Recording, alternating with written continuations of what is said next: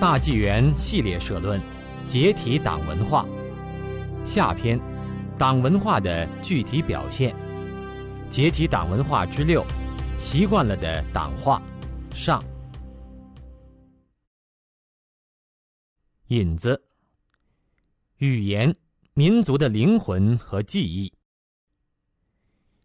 语言是人类用以储存记忆、交换信息、传递经验、教化后代的工具。作为一个民族的灵魂和记忆，语言凝摄着该民族的终极关怀、价值观念、历史智能、思维方式、审美趣味、社会风俗，反映了该民族与宇宙的关系，在世界中的定位、整体的生存方式和发展的走向。语言既是文化的一部分，又是文化的载体。语言是文化大系统中最重要的子系统。据《易系辞下》记载，古代伏羲氏治理天下的时候，他抬头观察天上日月星辰的现象，俯身观察地上山川河流等变化规律，观察鸟兽皮毛纹彩与地上适宜生长的植物。近则取法于人身，远则取法于各物象，于是开始创作八卦，用来与神明的德性相贯通，用来表征万事万物的情状。古者包羲氏之王天下也，仰则观象于天，俯则观法于地，观鸟兽之文与地之宜，近取诸身，远取诸物，于是始作八卦。以通神明之德，以类万物之情。这段话虽然是讲八卦的起源，但我们几乎可以把它一用来概括中国语言的起源。先民们把自然界和人类自身的形象提取出来，制成半抽象半具体的符号，用来表征天地万物，并且与神明沟通。这就是汉语的来源。汉语的起源决定了其音、形、意都和自然有着全方位的对应关系。语言成为沟通天地人三者的桥梁。语言塑造了一个民族的独特精神风貌。由于人类一切精神和物质活动都以语言为中介，因此可以说，一个文化的形态就是该民族语言的形态。在一定意义上，创造文化就是创造一种独特的语言；毁灭文化就是毁灭承载这种文化的语言。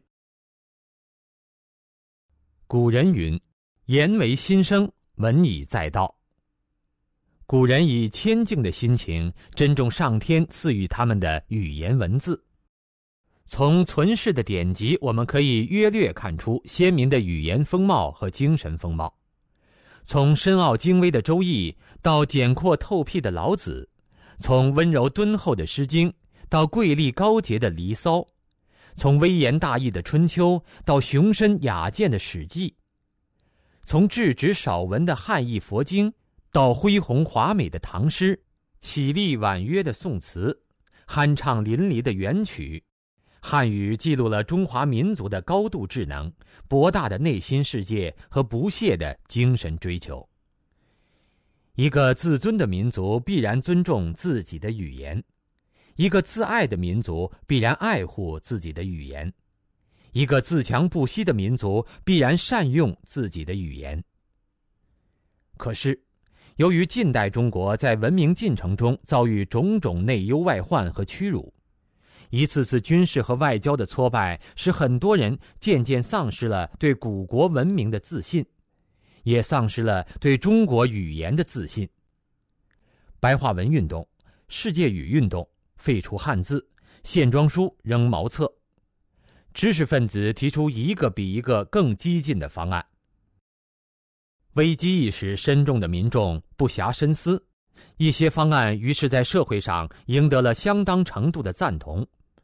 汉语的纯正性开始被缓慢侵蚀。虽然如此，这些局部的对语言文字的摧残和变异，由于没有政权的大规模介入，并没有对语言造成致命性的打击。中共夺取政权以后，视正统中华文化为其专制统治的最大障碍。面对人口众多的中华古国，中共无法完全撇开传统另搞一套，因此他选择了借体寄生，从内部毁灭民族文化的做法。他对汉语的态度也不是连根拔起，而是继承表面形式，输入党文化内容。使党文化的毒素附着在民族语言的机体上，这种做法对于中共来说可谓成本最小、收益最大。中共利用其掌控的宣传部门、文化部门、教育部门、报纸、广播、电影、电视、文艺团体没完没了的会议、堆积如山的文件、不间断的狂暴政治运动，创造了数量巨大的党文化新词和特殊的表达方式。再用字典、词典、各种工具书、教材、语言规划部门的文件把它们固定下来。简化字的颁行使年轻一代无法阅读古籍，中共的御用文人鼓吹其党魁创造了新的语言规范和美学标准。大中小学一以贯之的党文化教育，使学生们把邪恶僵化、丑陋虚伪的党话当成理所当然。时至今日。同志宣传、贯彻、执行、斗争、劳模、代表、会议精神、路线、认识、领导、上级、号召、奋斗、委员会、思想汇报、自我检查、批评与自我批评等等党八股词，充斥在文件、报刊、书籍和人们的日常生活里，铺天盖地的党话成了十几亿中国人的语言现实。人们每时每刻都生活在中共刻意营造的语言空间中，却明然不觉，以为现在使用的语言是民族语言自然发展的结果，以为天下所有正常人都这么说话。离开了党八股，人们真的不知道该如何说话了。中共盗用国家政权对民族文化和语言的深刻伤害，可以说前无古人。语言是思维的工具，被党文化严重污染的语言，严重的损害了人们反思中共、反思党文化、构思民族未来的能力。很多人都发现一个奇特的现象：人们用中共制造的语言批判中共，愤怒声讨中共的文章仍然称中共见证为解放。有人在退党声明中仍然说：“我是生在新中国、长在红旗下的。”让人简直难以分辨，他到底是要唾弃中共，还是要感激中共。在中共政权摇摇欲坠、人民亟待回归正常人类文化的今天，认清附着在民族语言上的党化，清除党化，已经成为刻不容缓的任务。一，相互叫同志。中国人最熟悉的党话要算同志了。张同志、王同志、老同志、小同志、男同志、女同志、好同志、新同志、家长同志、领导同志、司机同志、局长同志，甚至主席同志。更有影视作品中的经典台词和生活中的习惯用语：“同志，我可找到你了！”“同志们，冲啊！”一条战线的革命同志，同一个战壕的革命同志。向某某同志学习，向某某同志致敬，同志们辛苦了。同志一词的使用如此普遍，以至于人们都不觉得它是共产党的词了。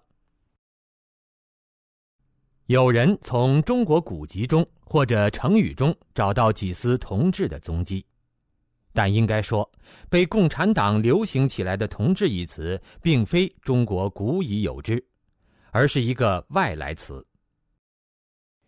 考证起来，“同志”来源于英文单词 “comrade”，常见于19世纪的社会主义者之间。日本人最先用“同志”来翻译 “comrade”，后来引入中国，作为对于志同道合，特别是指在政治方面的人的称呼。19世纪末，清光绪皇帝在筹划戊戌变法的时候，就对变法派的大臣采用了“同志”这一称呼。在同盟会以及以之为基础而创立的国民党内，“同志”一词的使用已经比较普遍，但是同志在国民党内使用的时候，更像是一个普通名词，而非称谓用词。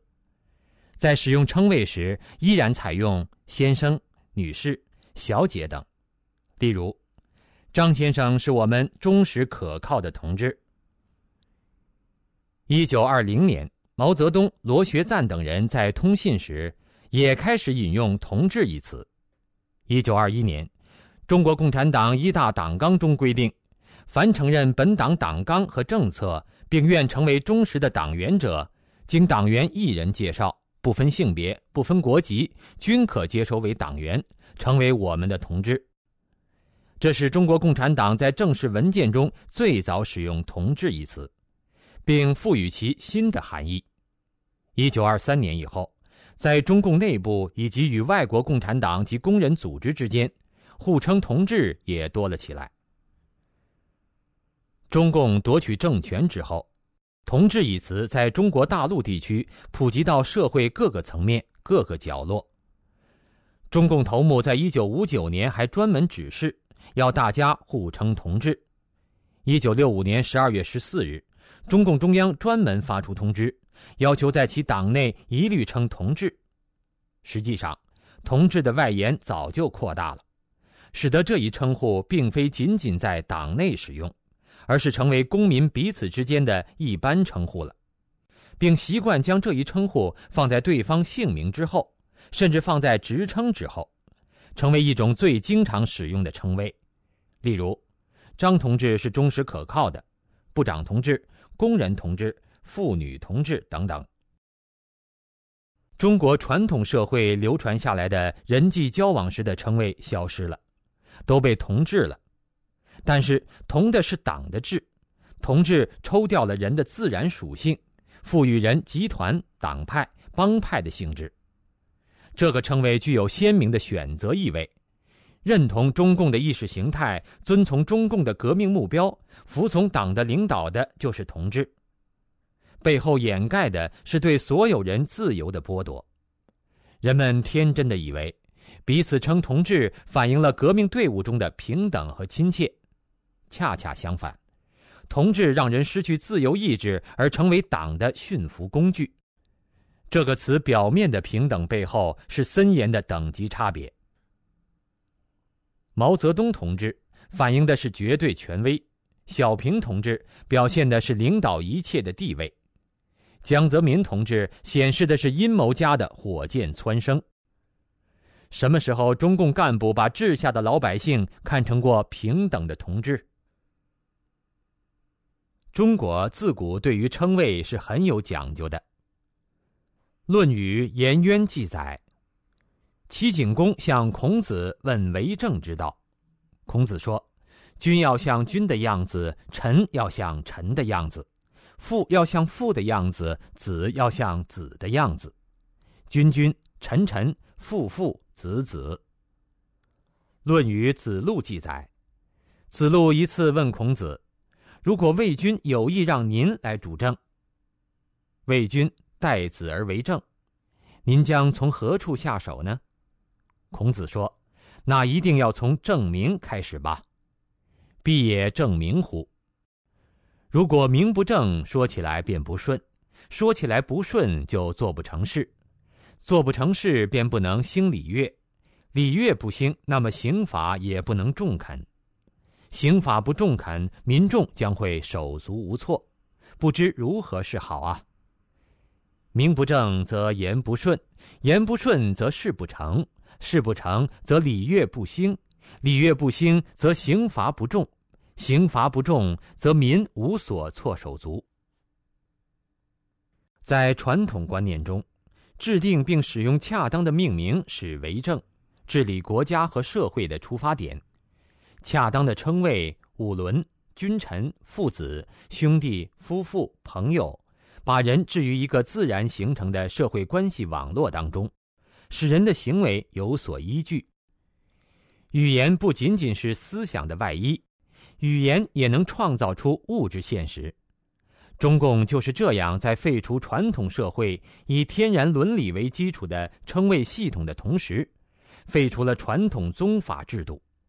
把社会中原本定位有序的个人变成了无序无位的帮派教派成员，把丰富的称谓简单化为同志，其实是共产党斗争哲学的需要。同志一词也确实只是在搞暴力革命的共产党国家成为主流称谓。这一称谓在社会学上的特征为：一、个体独立性差；二、群体封闭性强；三、社会包容性差；四、较高不安全感。在中共的字典里，不是同志就是敌人，就是另类，就成为人民民主专政的对象。中共发行的毛选开篇即是“谁是我们的朋友，谁是我们的敌人”，这个问题是革命的首要问题。中共树立的几大民主党派人士是中共政治上的亲密朋友，中共也都称他们为同志。对同志要像春天般温暖，对敌人要像严冬般冷酷。同志这个称谓所具有的肃杀政治气味，人们也早已习以为常。凡是在中国生活过的人，都知道被中共定性为敌人是什么样的情形。在上个世纪中期，若你成分高，出身于地主、富农或资本家家庭，或有点历史问题什么的，长期蔑视你的人称呼你一声“同志”，你能激动得浑身发抖。在政治斗争中，失败的一方可能会面临着失去同志资格的危险。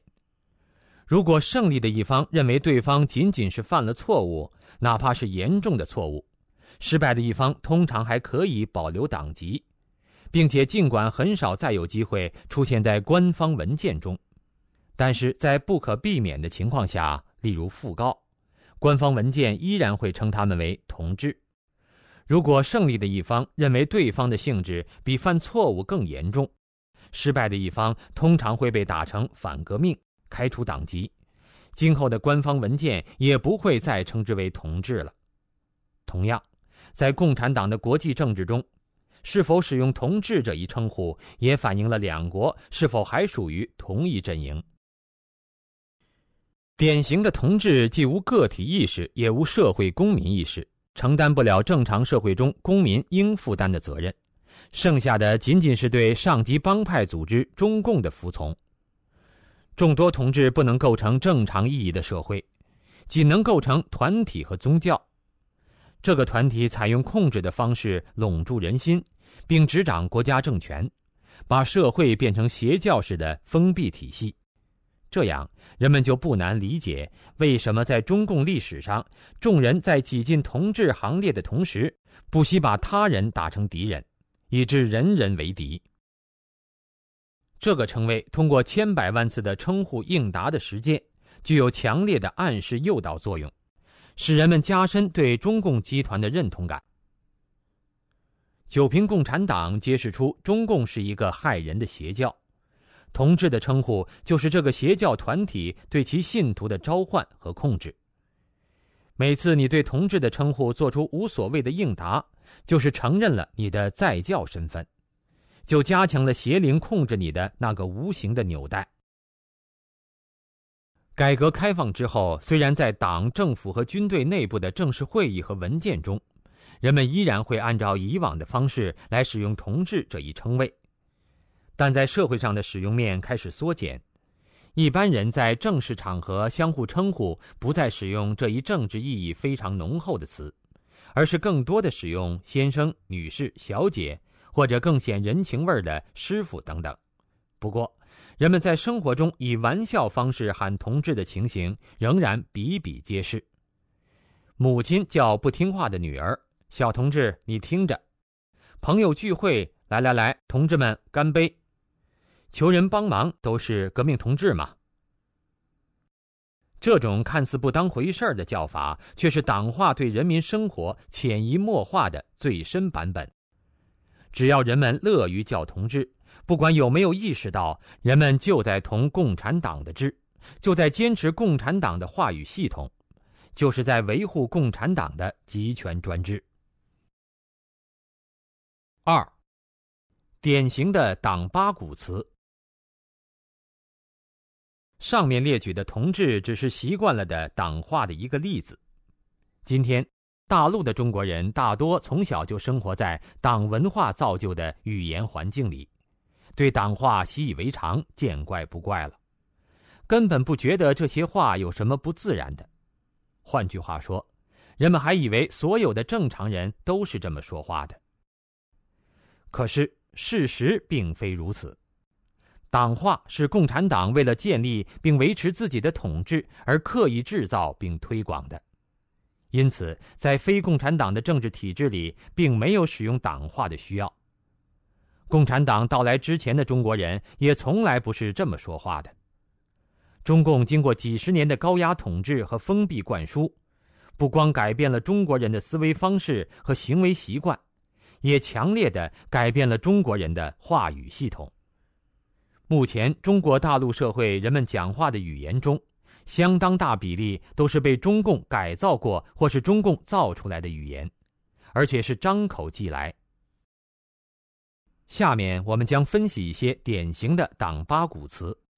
需要强调的是，党话中的词汇语句，并不一定都是共产党造出来的，或者是共产党统治的社会所特有的。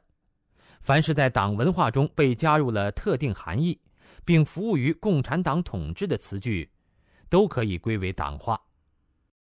比如“团结”一词，通常表示不同的个体为了共同的目标结合起来。在其他语言中也有意思近似的词，但在党文化的斗争哲学中，“团结”被加入了特定的含义。被宣布为团结的对象者。在政治上，往往不属于中共定义的自己人，但又不属于敌对的一方。比如，所谓民主党派，就是中共团结的对象。党文化中常用的“团结大多数”，隐含的意思是，极少数某某某分子不再被团结之列，因为他们是打击斗争的对象。当中共宣布党的某某某会议是一个团结的大会。并不表示会中没有不同意见，而是宣示以某某某为首的党中央是这次政治斗争的胜利者，与党中央不同意见者已遭到整肃，或者至少目前没有机会表达不同意见。也就是说，在党文化中，“团结”一词已经被加入了服务于斗争哲学的特定含义，所以称之为党化词语。会议精神路线。认识、思想汇报，中共邪教的精神控制手段。传达、领会某某某会议精神、统一认识、坚持某某某路线等等用语，对于生活于一个正常社会的人来讲是不可思议的。一个社会里有各种各样的人，人们的身份地位不同，理想信仰不同，兴趣爱好不同，为什么大家要走同一条路？为什么要统一认识？要传达贯彻某某某精神？中国古代的儒家讲“君子和而不同”，西方谚语说“条条大路通罗马”，都是说要有包容的精神，尊重不同的意见和选择，这样组成的社会才丰富多彩。中共不断变化自己的立场原则，走的不是直线，而是曲线圆圈。不断改变方向，甚至多次走回头路。可是，在每一个历史时刻，中共总是宣称自己代表了唯一的正确路线。中共路线斗争往往你死我活、残酷无情、肮脏无耻，反动路线的追随者下场悲惨，正确路线拥有者趾高气扬、不可一世。每次中共路线斗争结束，胜利的一方都会宣布落败的一方犯了某某某主义的错误。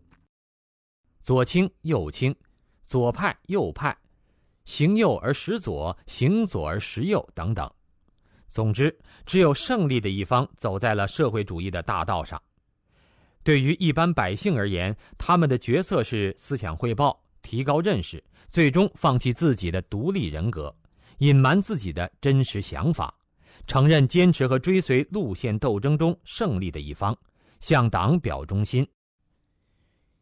一般的会议都会有一个决议，因为大家对同一件事的认识有分歧，或者什么事需要很多人一起协调去做，才有开会的必要。人们在会上进行沟通，达成共识，形成决议。会议过后，按照决议按部就班的做事。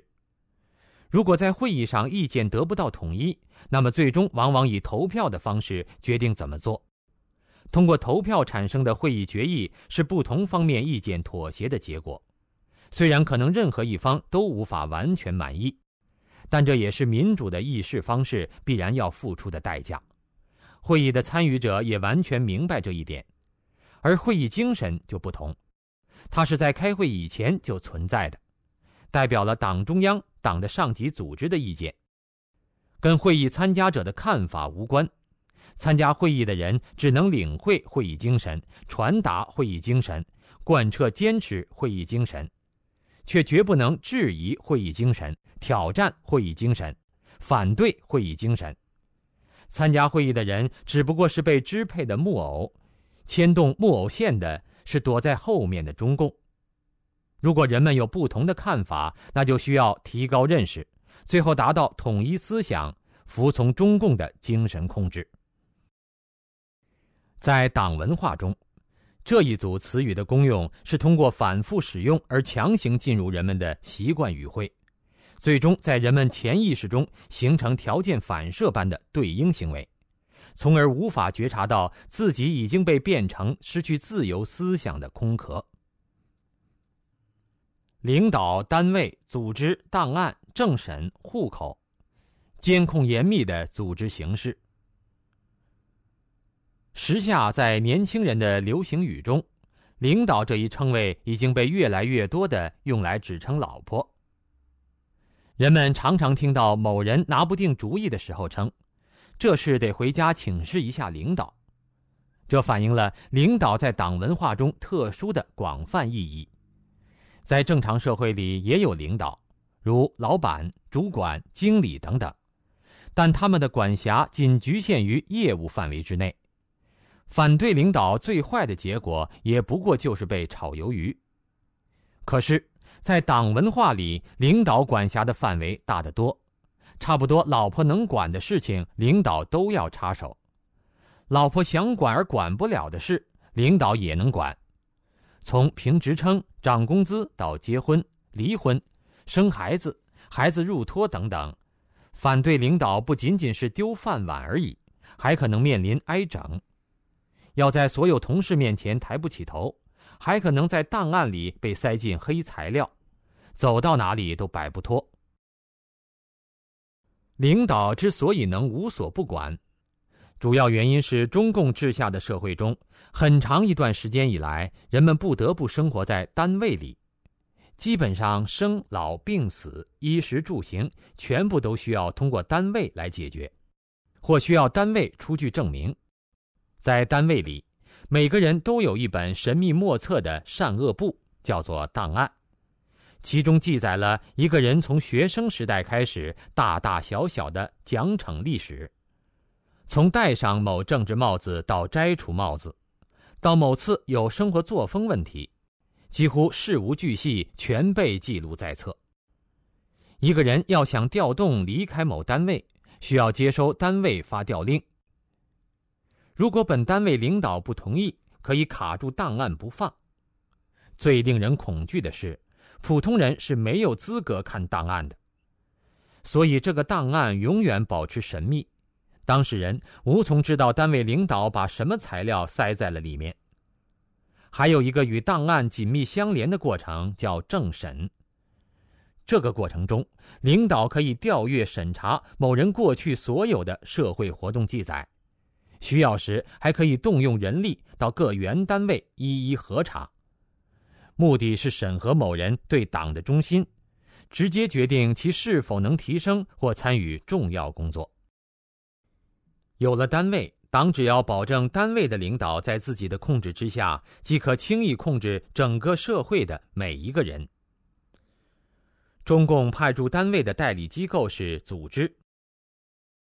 革命历史题材电影中的角色常常热泪盈眶地说：“终于找到组织了。”现在人开玩笑时也经常这么说：“和组织失去联系是很可怕的事情。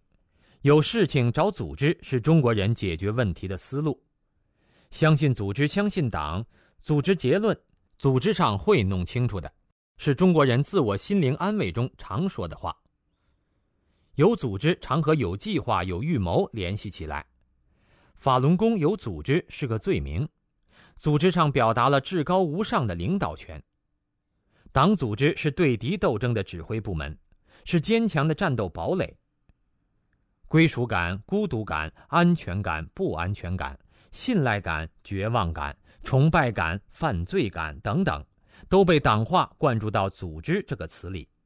构成组织的个体是同志，党把社会划分为单位，以便于组织全方位的附体在社会的机体上。此外，中共还通过户口进一步控制社会。户口、暂住证大概相当于西方国家的绿卡、短期工作签证之类，只不过限制对象是本国公民。这对于签署了《世界人权宣言》其中第十三条规定，人人在各国境内有权自由迁徙和居住的中共政权来说，可以说是莫大的讽刺。总之。领导单位、组织、调令、调动、档案、政审、户口、暂住证等等一系列党化词语，反映了人们处于中共严密的邪教组织监控之下的生活特征。他们时时在提醒人们这样一个基本事实：普天之下莫非党土，体制外几乎没有生路。在传统中国社会。一个人哪怕得罪了上司，大不了还可以回家自己种地养活自己；就算得罪了皇帝，还可以隐姓埋名亡命天涯。但在中共严密控制的社会，单位调动、档案、户口等等，使这一切都不再可能。虽然今天单位调动在逐渐淡出人们的生活，但党文化形成的思维模式已经在人们的头脑中成型。由此派生出的常见党文化思维依旧阴魂不散，比如，跟党作对没有好下场，党给了我饭吃，党把我培养成为一名宗等等。宣传、贯彻、执行、号召、劳模、上级、代表、委员会，等级森严的组织结构。中共建立的社会具有一个等级森严的组织结构。在这里，党的意志至高无上，因此党的政策无需讨论，也不能讨论。人们能做的只是宣传、贯彻、执行，而且理解的要执行，不理解的也要执行，在执行中加深理解。优秀文化的传播靠的是其本身的吸引人之处。中共虽然号称为人民服务，以人为本。可是，并不是真正的为民众谋福利，因此制定的政策往往违背民众的根本利益，所以才需要宣传号召人去做这做那，积极响应党的宣传号召。没有自己独立思想的人被称为劳模标兵，他们实际上是这个等级社会最底层的螺丝钉。中共的宣传号召以暴力为后盾。以利益为诱饵，以欺骗为手段，贯彻执行的是中共的意志，跟到底应该怎么做无关。如果有了成绩，那是认真贯彻执行的结果；出现失误造成事故，则是因为没有认真贯彻执行，或者把党的方针政策教条化的结果。反正党的方针即真理。在单位之上有上级单位，领导之上有上级领导，最后一直到党中央。中央文件会议精神下达到哪一级，哪一级可以接触部分海外资讯，可以享受什么待遇，都有严格规定。党中央是真理的化身，而上级比下级更接近党中央，所以也就更接近真理。因而上级来到下级单位，就代表党的意志。叫做指导、视察、慰问。下级单位要记录其讲话精神，要请示汇报。尽管有时老上级、老部下还可用于表达人与人之间的亲密关系，但这并不消除他们之间的等级差别，而且上级部下之间的纽带仍然是高高在上的党。在正常社会，人们通过选举自己的民意代表，比如议员，参与社会管理，发表意见。民众可以随时自由地与民意代表沟通意见。如果选出的代表不能令人满意的履行其职责，民众还可以在其任期到达之前动议罢免。但在中共之下等级森严的社会里，并不是每个人都有机会表达自己的意见。而高高在上的中共大笔一挥，我代表人民群众。可是人民群众并没有让中共代表。中共先把敢于公开表示不同意见的人划到广大人民群众之外，作为一小撮严厉打击，然后宣称自己代表了广大人民群众。中共曾经代表人民杀害了上百万人民中有财产者、地主、富农、资本家，也代表人民饿死了上千万人民中无权无势者，如大跃进引发的大饥荒。中国社会也有为中共充门面的人大代表，可他们不是民众直接选举产生的，而且其主要职能是代表中共，而不是代表人民。让他们举手通过中共的决策，粉饰中共的集权本质，才是他们存在的真正目的。各色各样的某某某委员会、某某某办公室。是中共等级制度中直接听命于中共高层的特权实体，比如中共的政法委员会的职责，据说是对政法工作进行宏观指导和协调，统一政法各部门的思想和行动，确保政法部门的执法活动坚持正确的政治方向。问题是，司法执法部门本来只要严格按法律规定行动即可。在各法治国家皆如此，何须在法律之外统一思想、坚持方向？实际上，政法委员会的职责就是确保，当正常的法律活动和党的利益发生冲突的时候，政法部门坚持党性，而不是坚持法律原则。与此类似，六幺零办公室的设立，就是为了能够运用超越于法律之外的手段，对付法轮功民间信仰团体。不然，只要公检法就足够了，根本不必成立六幺零办公室。再比如，各地的计划生育委员会、计划生育办公室，就具有在法律之外抓人、抄家、强行结扎、流产等等权利。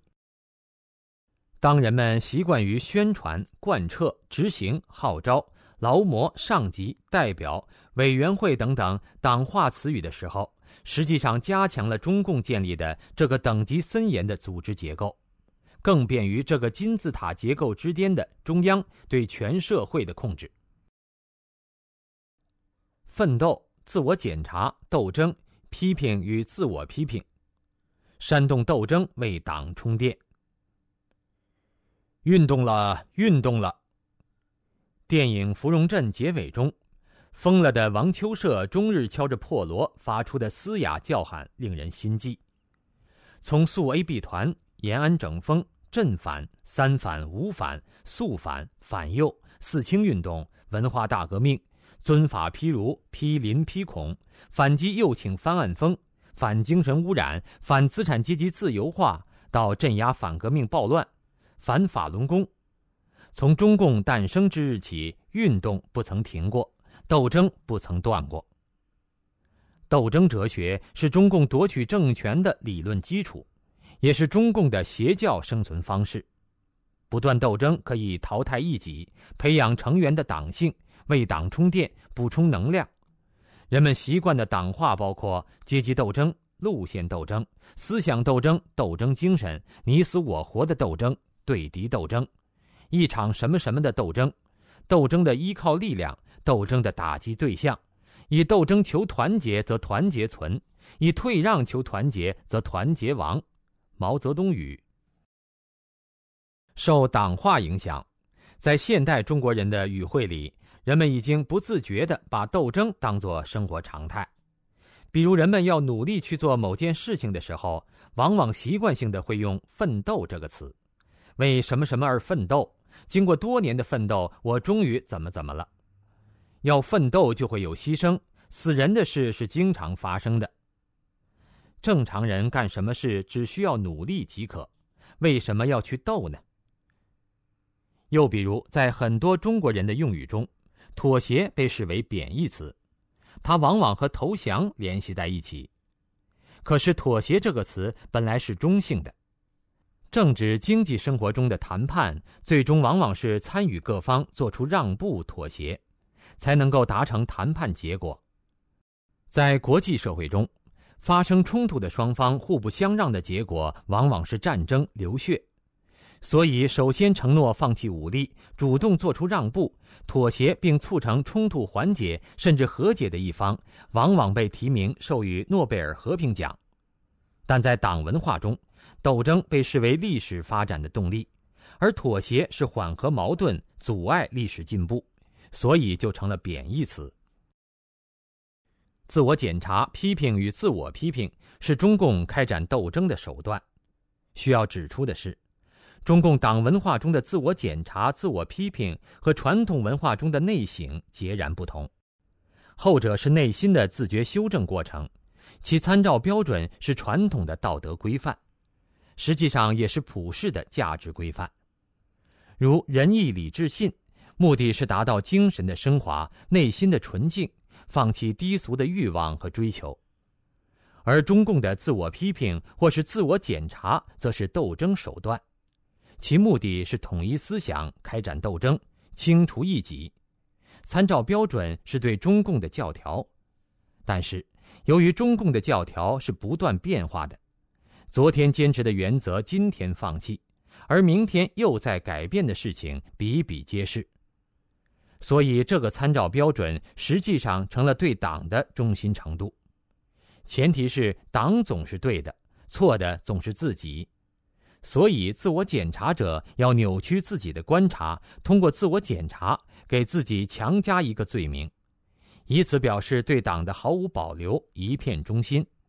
自我检查、自我批评的最终目的，不是为了自觉净化自己的心灵，而是为了某种政治或物质利益，被迫扭曲自己的心灵，以期通过党的考察考验。另一方面，实际生活中的自我批评往往还是为了批评。绝大部分中国人都熟悉这样的场景：在党的组织生活会上，某党员先说几句自己性格急躁、工作方法需要改进之类的话，然后话锋一转，开始连篇累牍的批评攻击别人，其特点是向外找，鼓动人与人互相攻击。这些党话对人们思想行为潜移默化的改变起到了很大作用。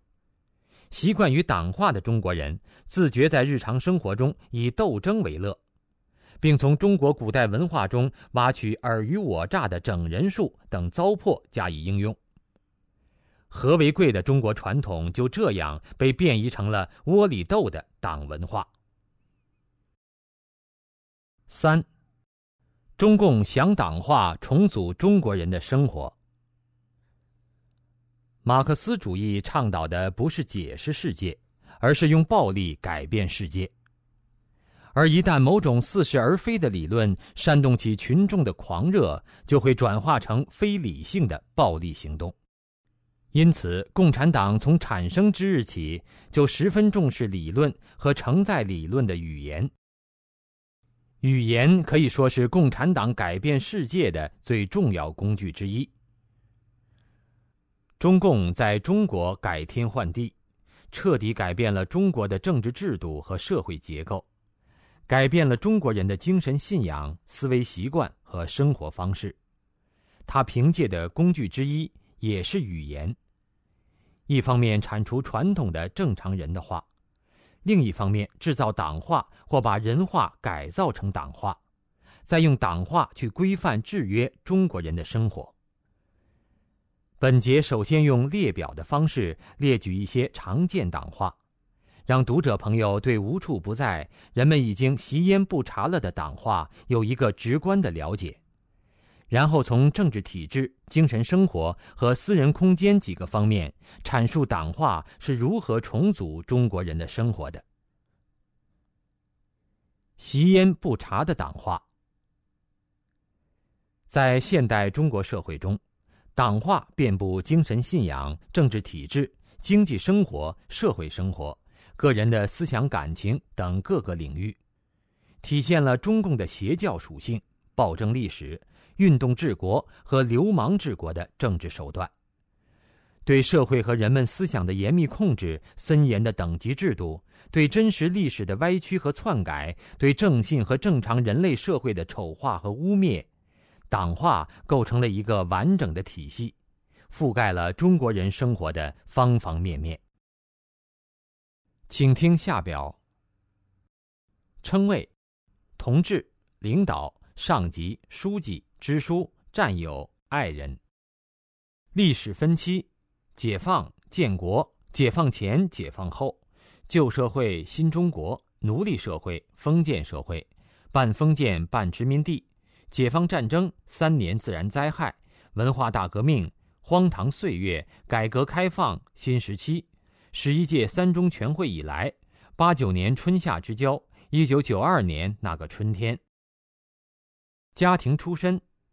贫农、中农、富农、地主、狗崽子、黑五类、红五类，出身好为成分论。老子英雄而好汉，剥削阶级家庭出身，按阶级出身划分清浊的标准。个人身份：党员、团员、队员、群众、积极分子、民主党派、无党派爱国人士。个人定位。我为党干了一辈子，我是新中国长大的。我是长在红旗下的一代人，我是党一手培养起来的。论资排辈，老革命、老红军、老首长、老上级，资格比我老，离退休干部。第几代领导核心，参加过长征的老干部，老一辈无产阶级革命家。荣誉称号，劳模。标兵、优秀党员、优秀团员、红旗单位、党的好儿子、党的好战士、党的好干部、先进生产者、三八红旗手、新长征突击手、五一劳动奖章获得者。理想：共产主义人间天堂，小康社会共同富裕，和谐社会以德治国，红旗插遍全球，社会主义制度优越性。思想方法：怀疑一切，一分为二，对立统一，由此及彼，由表及里，实事求是，解剖麻雀，真理越辩越明。你不打他就不倒。丢掉幻想，准备斗争。榜样的力量是无穷的。没有调查就没有发言权。批判的武器不能代替武器的批判。扫帚不到，灰尘不会自己跑掉。实践是检验真理的唯一标准，不管黑猫白猫，抓着耗子就是好猫。国内形势，万象更新，旧貌换新颜，到处莺歌燕舞，大乱达到大治，从一个胜利走向另一个胜利，形势一片大好，而且越来越好。国际关系，一边倒，和平演变，主权高于人权，中美必有一战。树欲静而风不止，我们的朋友遍天下，霸权主义和强权政治，第三次世界大战不可避免，反华势力亡我之心不死，和平和发展是当今世界的主题，不是东风压倒西风，就是西风压倒东风，帝国主义和一切反动派都是纸老虎，只有解放全人类，无产阶级才能最后解放自己。党暴力起家，工农武装割据，枪杆子里出政权，两把菜刀闹革命，革命就是暴动，是一个阶级推翻另一个阶级的暴烈的行动。党一贯正确，向前看，定调子，交学费，拨乱反正，拨正船头，一场噩梦，痛定思痛，生死存亡，挽救了革命，挽救了党，保持和党中央的高度一致。关于若干重要历史问题的决议。党特立独行，反潮流，造反有理，要算政治账。宁要社会主义的草，不要资本主义的苗。凡是敌人反对的，我们就拥护；凡是敌人拥护的，我们就反对。党残酷无情，铁拳无产阶级专政消灭在萌芽状态。党宽宏大量，甄别、平反、纠正、结论、落实政策、补发工资、安排工作、宽大处理、留党察看、向组织交代。党内严重警告，开除党籍留用，坦白从宽，抗拒从严。党有人情味儿，送温暖下基层，办实事排忧解难，深入群众为人民服务，实行革命的人道主义。党决心从良，整党整风，党要管党，从严治党，拒腐防变，净化党风政风，认真总结经验教训。党绝不退出历史舞台，不动摇，坚持党的领导，防止和平演变，红色江山永不变色。党的江山是几千万人头换来的，杀二十万人，保二十年稳定。文山会海，讲话、做报告、吹风会、神仙会、务虚会、中央文件、红头文件、上级指示、中央精神、领导意图、党中央的声音。第几届几中全会？经济、国营、待业、下岗、内退、大跃进、放卫星、生产队、供给制、双轨制、公私合营、人民公社。一平二调、计划经济、经济特区、买断工龄、集体所有制、军事、总政、总参、超限战、党指挥枪、军委主席、钢铁长城、人民子弟兵、军民鱼水情、人民子弟爱人民、教育、学工学农、开门办学、又红又专、白砖道路、四有新人、革命接班人。接受阶级教育，德智体全面发展，五讲四美三热爱，踏着先烈的足迹前进。红领巾是革命烈士的鲜血染成的。新闻、内参、敏感、枪毙、自律、舆论导向、党的喉舌、报喜不报忧、中宣部点名、党的宣传中心、上级审查部门。与天地斗，抗洪抗旱。消灭四害，改天换地，人造平原，围湖造田，大兴水利，让高山低头，河水让路。与人斗，定性、交代、检查、检讨、政审、外调，掺沙子、挖墙角、揪辫子、扣帽子、打棍子，从谁谁谁开刀，扩大化，划清界限，错误路线，你死我活，无限上纲。打开突破口，拉出来打进去，鸡蛋里挑骨头，永世不得翻身。残酷斗争，无情打击，敌人不投降就叫他灭亡。群众的眼睛是雪亮的，借群众运动打击异己，打翻在地，再踏上一只脚。时代口号：什么什么站起来了，某某某万岁，保家卫国。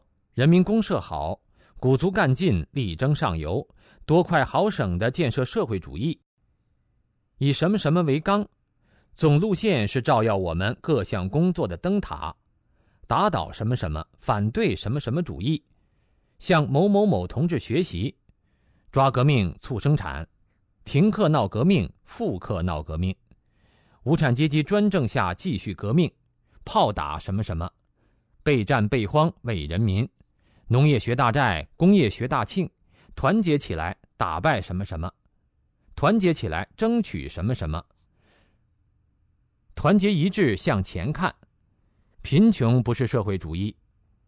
一个中心，两个基本点，三讲、三步走、三个面向、三个代表、三个有利于四有四化，四项基本原则，五年计划，八荣八耻。社会主义什么什么文明，社会主义什么什么经济，社会主义什么什么阶段，有中国特色的社会主义，将某某某进行到底，某某某压倒一切。党肯定的思想行为：艰苦朴素，爱憎分明，无私奉献，克己奉公，政治觉悟高，靠拢党组织，积极要求进步，听党的话，跟党走，党叫干啥就干啥，忠于革命，忠于党，立场坚定，斗志强，一不怕苦，二不怕死，背叛剥削阶级家庭，甘当革命老黄牛，甘当革命机器的螺丝钉。对敌人像严冬一样残酷无情，为共产主义事业奋斗终身。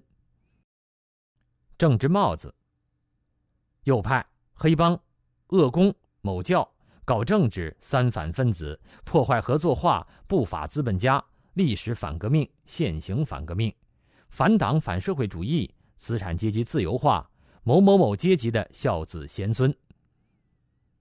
常见名词：路线。方针、政策方向、任务制度、核心领导、干部队伍、人民群众、敌人势力、保证丰碑、凯歌觉悟、武器战线、组织性纪律性、科学性、先锋队战斗力。常见动词：宣传、贯彻、执行、号召、动员、斗争、奋斗、战斗。批判、总结、前进、推进、坚持、改善、发展、重视、加强、巩固、高举、丧失、危害、动摇、建立健全、进一步加强、进一步加大什么什么力度。常见形容词：伟大、光荣、正确的党，长期艰巨复杂的斗争。光辉的立场，大无畏的精神，光荣入党牺牲。坚决拥护，深刻领会认识，牢固树立，自觉维护抵制，严格执行，高度重视，重大意义，亲切关怀会见，意气风发，斗志昂扬，坚定不移，迅速果断，轰轰烈烈，旗帜鲜明。表中收集的语词，从人际称谓上的同志、领导、上级，到历史分期、解放前、解放后；从家庭出身的贫农、富农、地主，到工作中的论资排辈、老红军、老革命；从常用名词路线、方针、政策，到常用动词宣传、贯彻、执行、号召、动员等等，都是中共党文化的产物。即使粗略看完上面随手收集的党话，都让人感到一种铺天盖地的压抑感和窒息感。党化强制建构的政治体制，党是党化的核心。党是党化的核心，党化系统的其他部分都是围绕党这个核心建立的。党话语词中，不管是否出现“党”这个语素。我们都可以通过有限步骤的推导，发现隐藏在后面的党的黑手。比如“同志”这个词里没有出现“党”这个字，可是我们只需问一句：“同的是谁的志？”就会发现背后的中共阴影。从党顶端派生出党的教条和党的运作范畴。党的教条是共产党的理论基础和骗人的表象。我们将在下一节具体讨论。党的运作是党保证其政治统治地位永远不变的运作结构，包括组织、政策、方针、政策、运动、人员、纪律和奖惩制度等等，规定社会的行动方向，全面控制人的思想和行为，造成强大的党文化土壤，浸泡并塑造国人的思想意识。党化建构的中共政治体制。下表通过列举常见语词，勾勒了党化建构的中共政治体制。党的领袖马恩列斯毛，四个伟大，改革开放的总设计师，继往开来的领路人，享有至高无上的地位，某某某的绝对权威来自人民群众。党的核心领导地位。党的核心，中国共产党是工人阶级的先锋队，领导我们事业的核心力量是中国共产党，从胜利走向更大胜利的根本保证。无产阶级政党在革命和建设事业中的统帅地位和向导作用，是无产阶级获得自身解放和实现全人类彻底解放的根本保证。是共产主义事业不断发展的根本保证。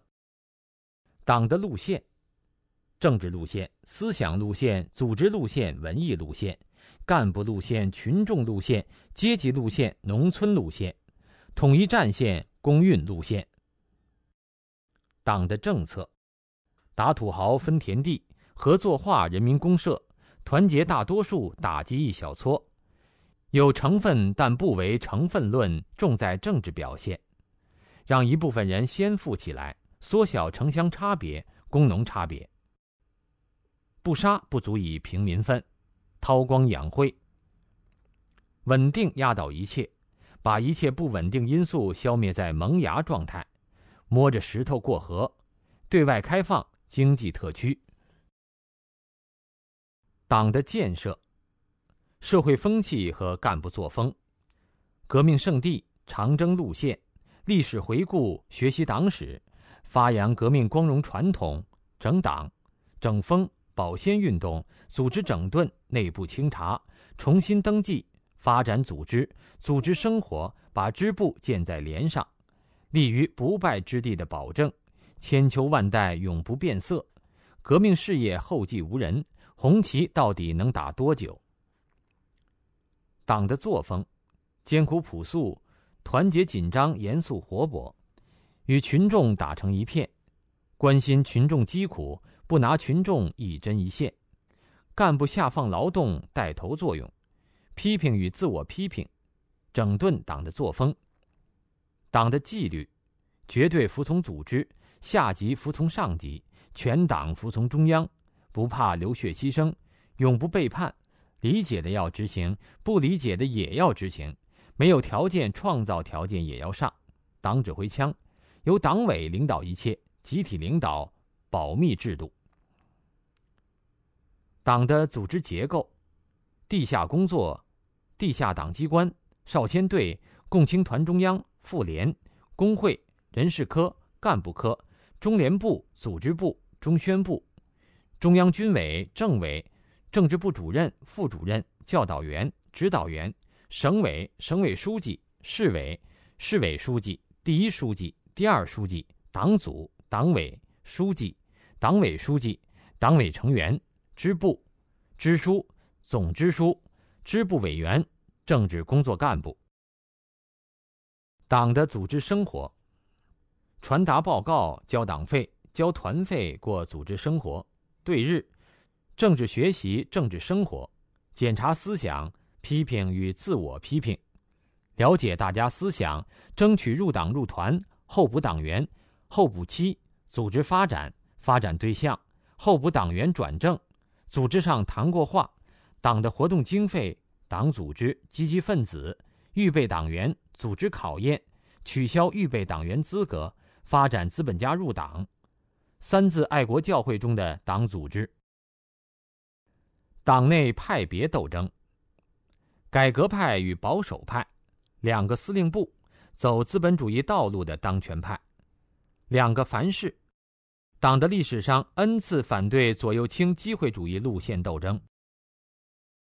党的文献，马列主义原著，毛泽东思想单行本的毛著，毛选雄文四卷，小红书，邓小平理论红头文件。办公厅批发。党史、国际共运史、中国共产党几届几中全会公报、党的某某大决议、某某同志在某某会议上的讲话、江泽民文选。党和各政党的关系。统战、统一战线、民主人士志同道合、肝胆相照、荣辱与共、衷心拥护共产党。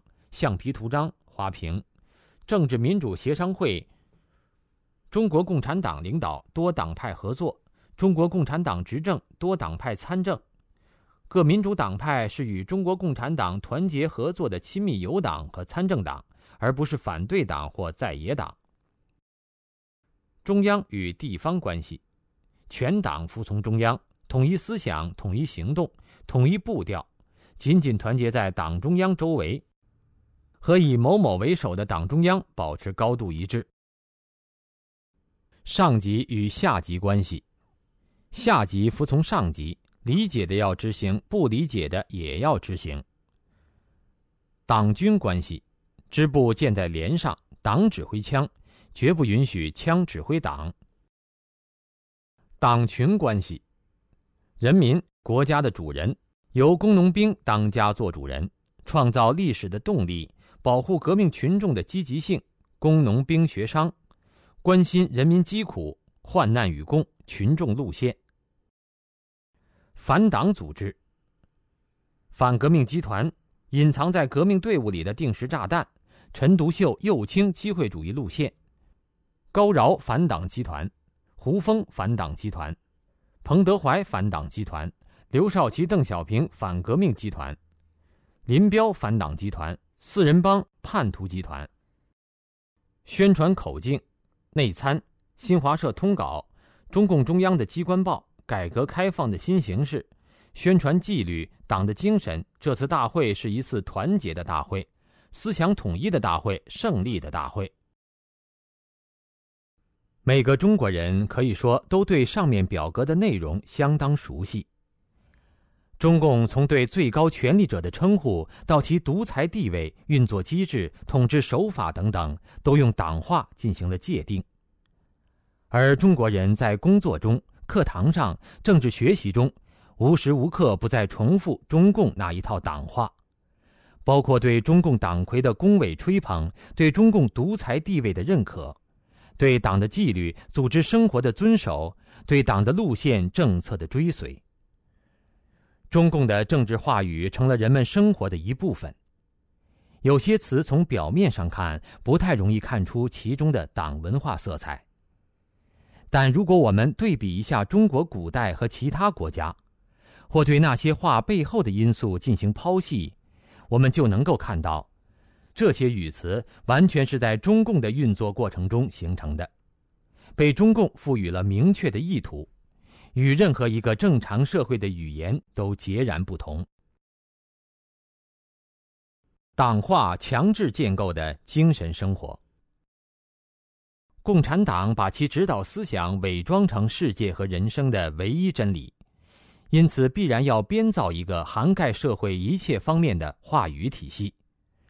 传统社会中由宗教、哲学、科学、历史、伦理道德、文学艺术等回答和解决的问题，都能在党化系统中找到一套替代性的说法。我们一起来看看中共的信仰。正统宗教让人不断提高自己的心性、道德水准，直到达到天国世界的标准，从而涅槃圆满，获得永生。而中共首先宣称天国地狱都是不存在的虚构，神是人创造出来的，进而把所谓历史必然性像神一样膜拜，并宣称自己代表了历史必然性。这个历史必然性规定。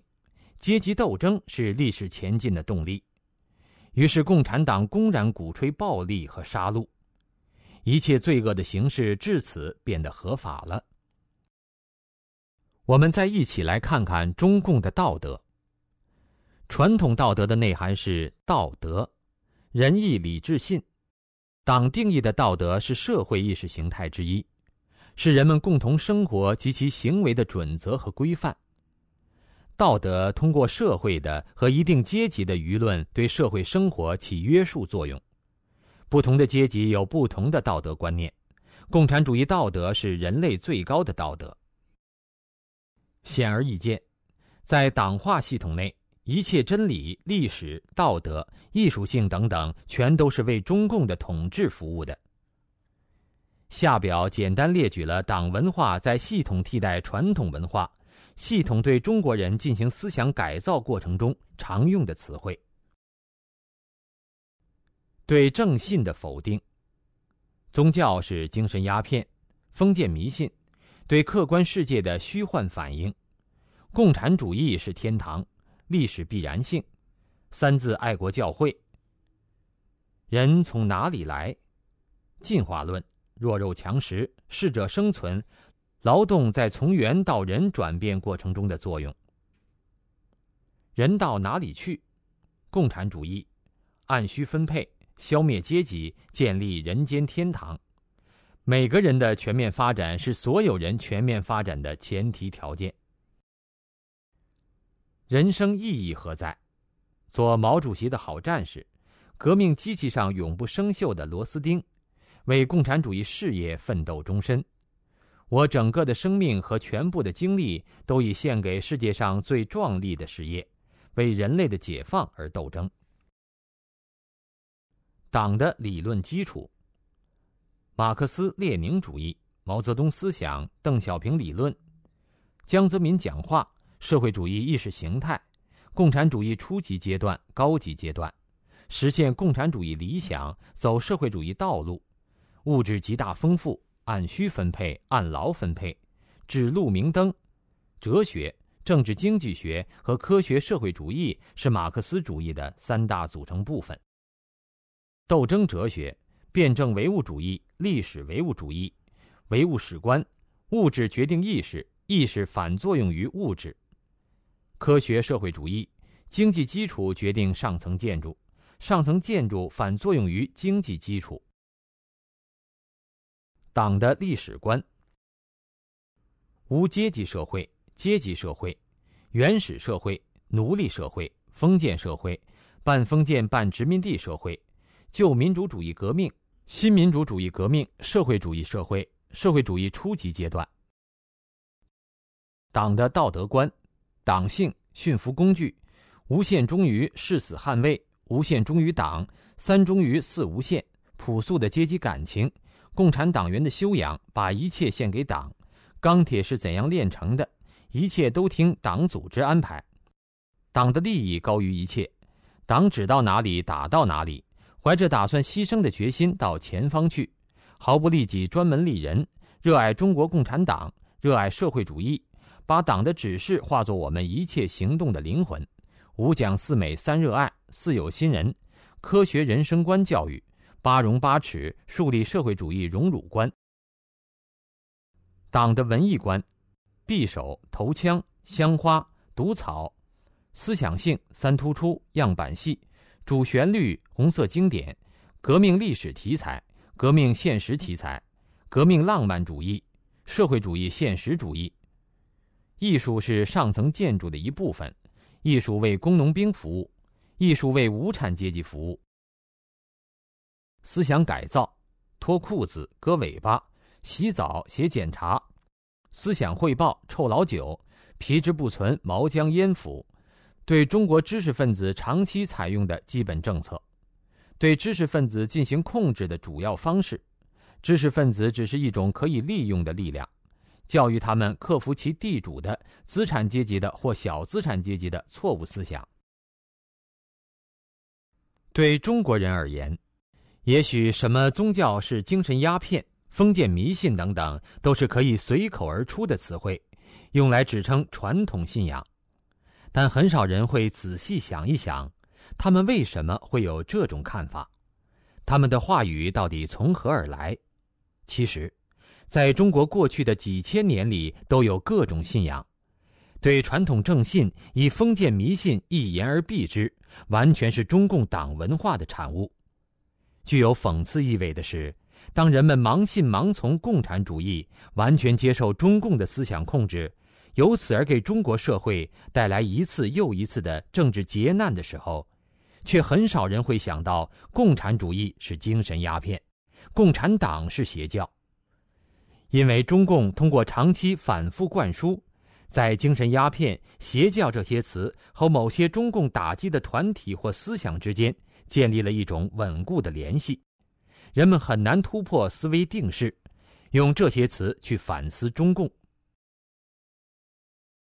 党化大举侵入私人空间。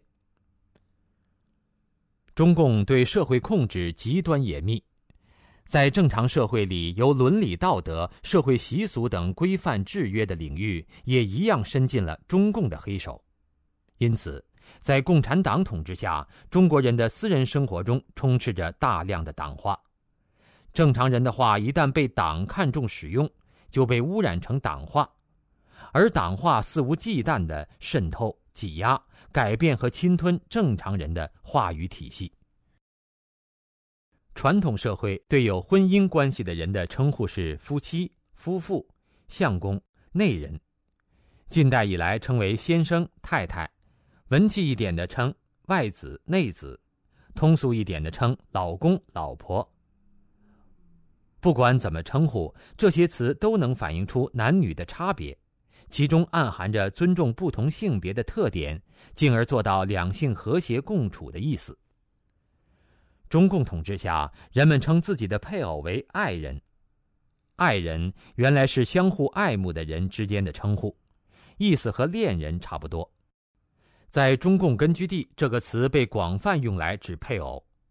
据说反映了妇女地位的提高和家庭结构的变革。历史学家吴晗初到解放区，听人介绍吴玉章的太太时说：“这是吴老的爱人。”吴晗吓了一跳，心想：“吴玉章这么大岁数了，怎么还在谈恋爱？”“爱人”这个词虽然没有“同志”那么重的肃杀气息。可是，任何一个词的背后，总是含有一种人生态度和生活方式。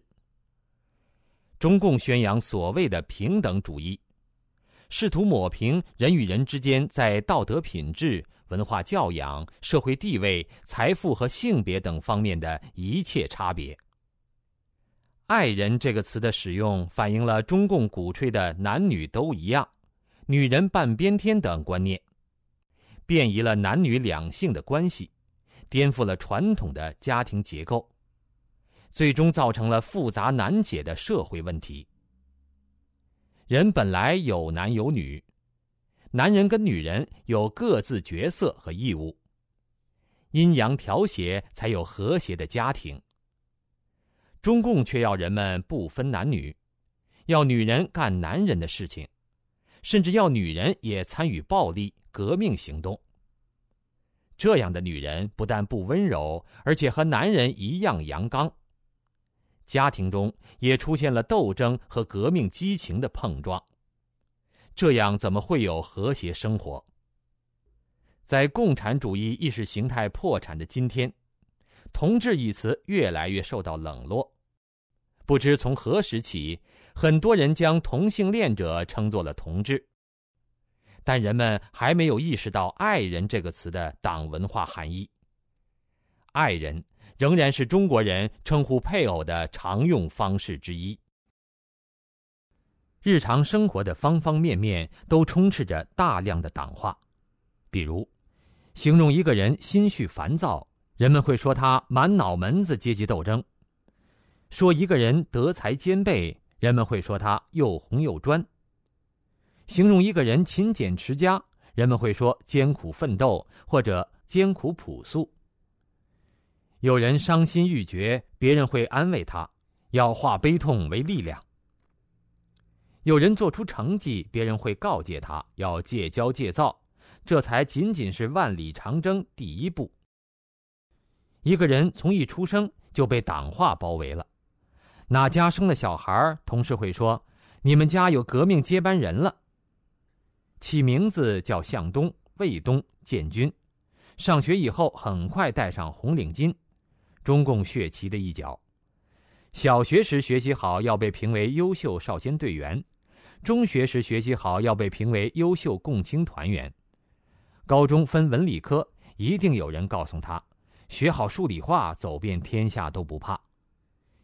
因为在中共统治下，文科因为跟意识形态离得太近。被人视为畏途。每学期末的操行评语第一句必然是：该生政治上要求进步，积极靠拢党团组织。填履历表必填家庭出身和本人成分。上大学以后免不了和党总支、团总支、政治辅导员打交道。交朋友时说：“我们来自五湖四海，为了同一个革命目标走到一起来。”好不容易找到工作，要说自己参加工作了。参加工作的意思是，只有一种工作，那就是中共的革命工作。现在我被接纳为其中一员了。参加工作意味着这个人有了单位，找到了组织，每周必须参加半天的政治学习，雷打不动。结婚要单位开介绍信，生孩子要有指标，这样干了几十年，到了退休年龄，要按照中共官僚体系规则论功行赏。某年以前参加革命的叫离休干部，某年以后参加革命的叫退休干部，再年轻一点就没有离退休的份儿了，只好下岗内退，被组织一脚踢开，去自谋生路。有些人不愿意受这份窝囊气，就主动下海停薪留职，买断工龄。如果不幸去世，讣告中的最高评价是“忠于革命，忠于党”。某某某同志的逝世是我党我军和我国各族人民的重大损失。